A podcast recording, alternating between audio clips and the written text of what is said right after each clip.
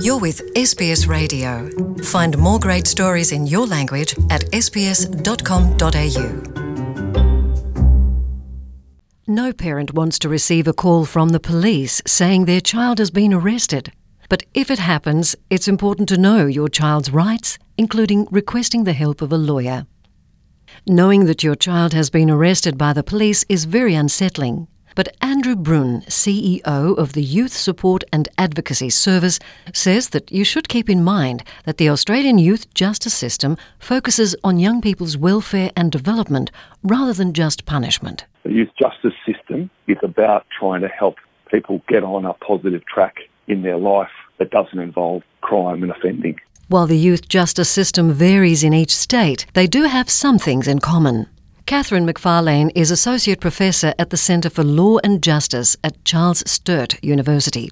She says that children under 10 years old cannot be held responsible for a crime. So that means if you're um, a very small child, it doesn't matter that what you do might technically be regarded as criminal. The idea is that you are too young to understand. So you can't be held responsible for something that you're too little to actually to understand that you did wrong. McFarlane explains that the first contact that children and teenagers will have with the youth justice system is through the police. Somebody will become involved with the criminal justice system as a child um, by coming into contact with police. So they might be um, thought to have done something wrong. Maybe they're acting suspiciously on the street. Maybe they've um, been caught for, for doing something like um, swearing.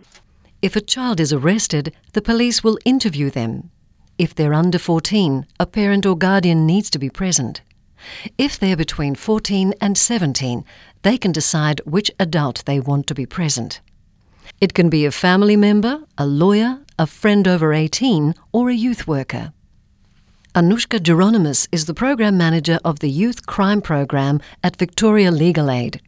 She says it's very important for the child or their family to request to speak to a lawyer before the interview starts.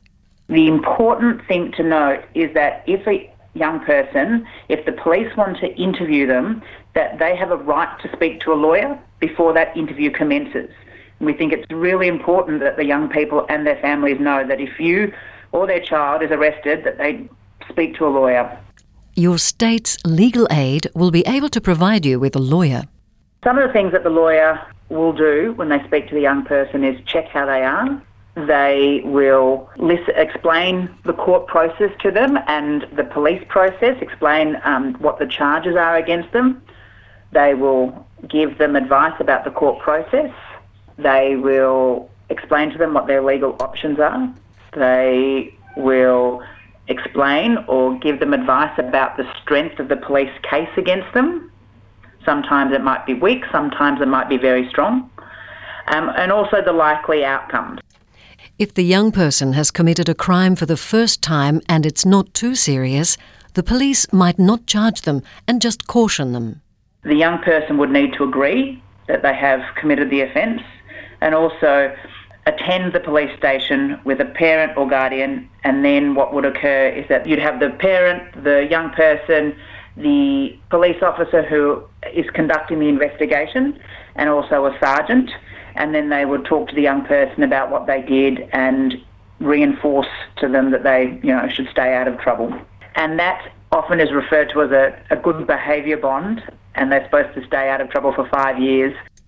But the police could also decide to charge them. And if they do charge them, what happens is that they will either receive a summons so that's like a notice to appear at court, and it's, they're given a date and they have to come to court on that day.